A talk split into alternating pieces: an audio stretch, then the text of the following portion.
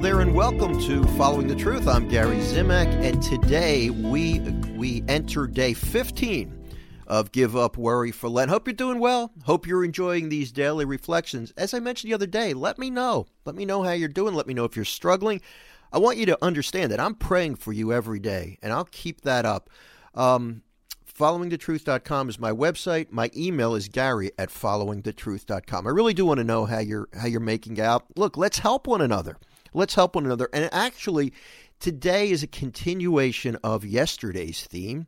Let me read this uh, this verse to you. And this is Jesus. These are the words of Jesus speaking, and then we'll talk a little bit more about it. It's Luke chapter 11, verse 13.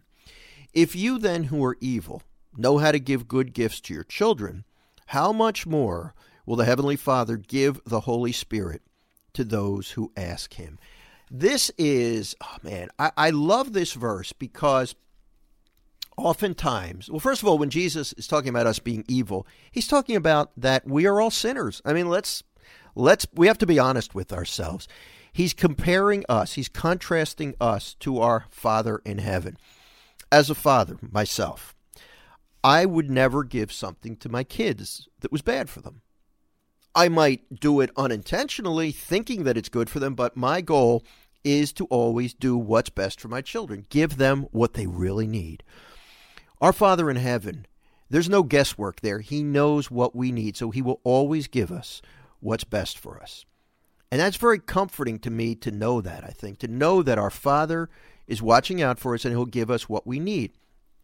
And the point Jesus makes here, it's a good one, that if we ask the Heavenly Father for an additional outpouring of the Holy Spirit, He's not going to say no. This Holy Spirit, the Holy Spirit is the ultimate gift that we can receive. And we touched on this yesterday.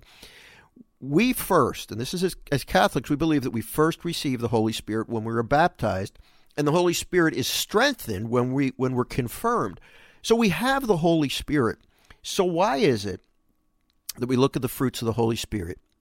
Love, joy, peace, patience, kindness, goodness, faithfulness, gentleness, and self control. Those nine fruits of the Holy Spirit. Why is it that we look at our lives, look at those fruits, and we think, I have the Holy Spirit. Why is not why doesn't my life bear these fruits? Because the deal with the Holy Spirit is we got to ask for that help. We can ask our Father every day for a fresh outpouring of the Holy Spirit. Now, it doesn't mean you're necessarily going to get more of the Holy Spirit. You have the Holy Spirit, but what we need is an awakening of that Spirit in us. And sometimes the simplest prayer is the most powerful. And in the book, I have a prayer. And we're going to conclude this show, this five minute podcast, with that prayer as contained in day five of Give Up Worry for Lent. And I don't want you to make the mistake that I have made so many times over the course of my life, and that's to think that if a prayer is short, it's not effective. Some of the most effective prayers that we can pray really only consist of a couple words. What matters is that we we have a desire in our heart and we express that to the Lord. That's an effective prayer. So we're going to conclude the show with that. I want to remind you before we do that to please uh, to let me know how you're making out. Gary at followingthetruth.com is my email address. And please go to my website, followingthetruth.com, to find out more information about me, about my work, about the resources that are available as we continue to give up worry for Lent.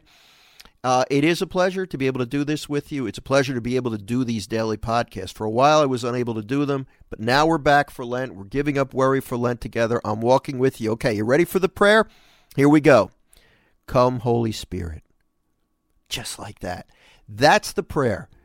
If, if you pray that, and I pray it every morning when my wife and I pray our morning prayers, I pray that prayer every morning. You can expect the Holy Spirit to work in your life. Have a fantastic day. I look forward to being back with you tomorrow on Following the Truth as we continue to give up worry for Lent. Bye bye now.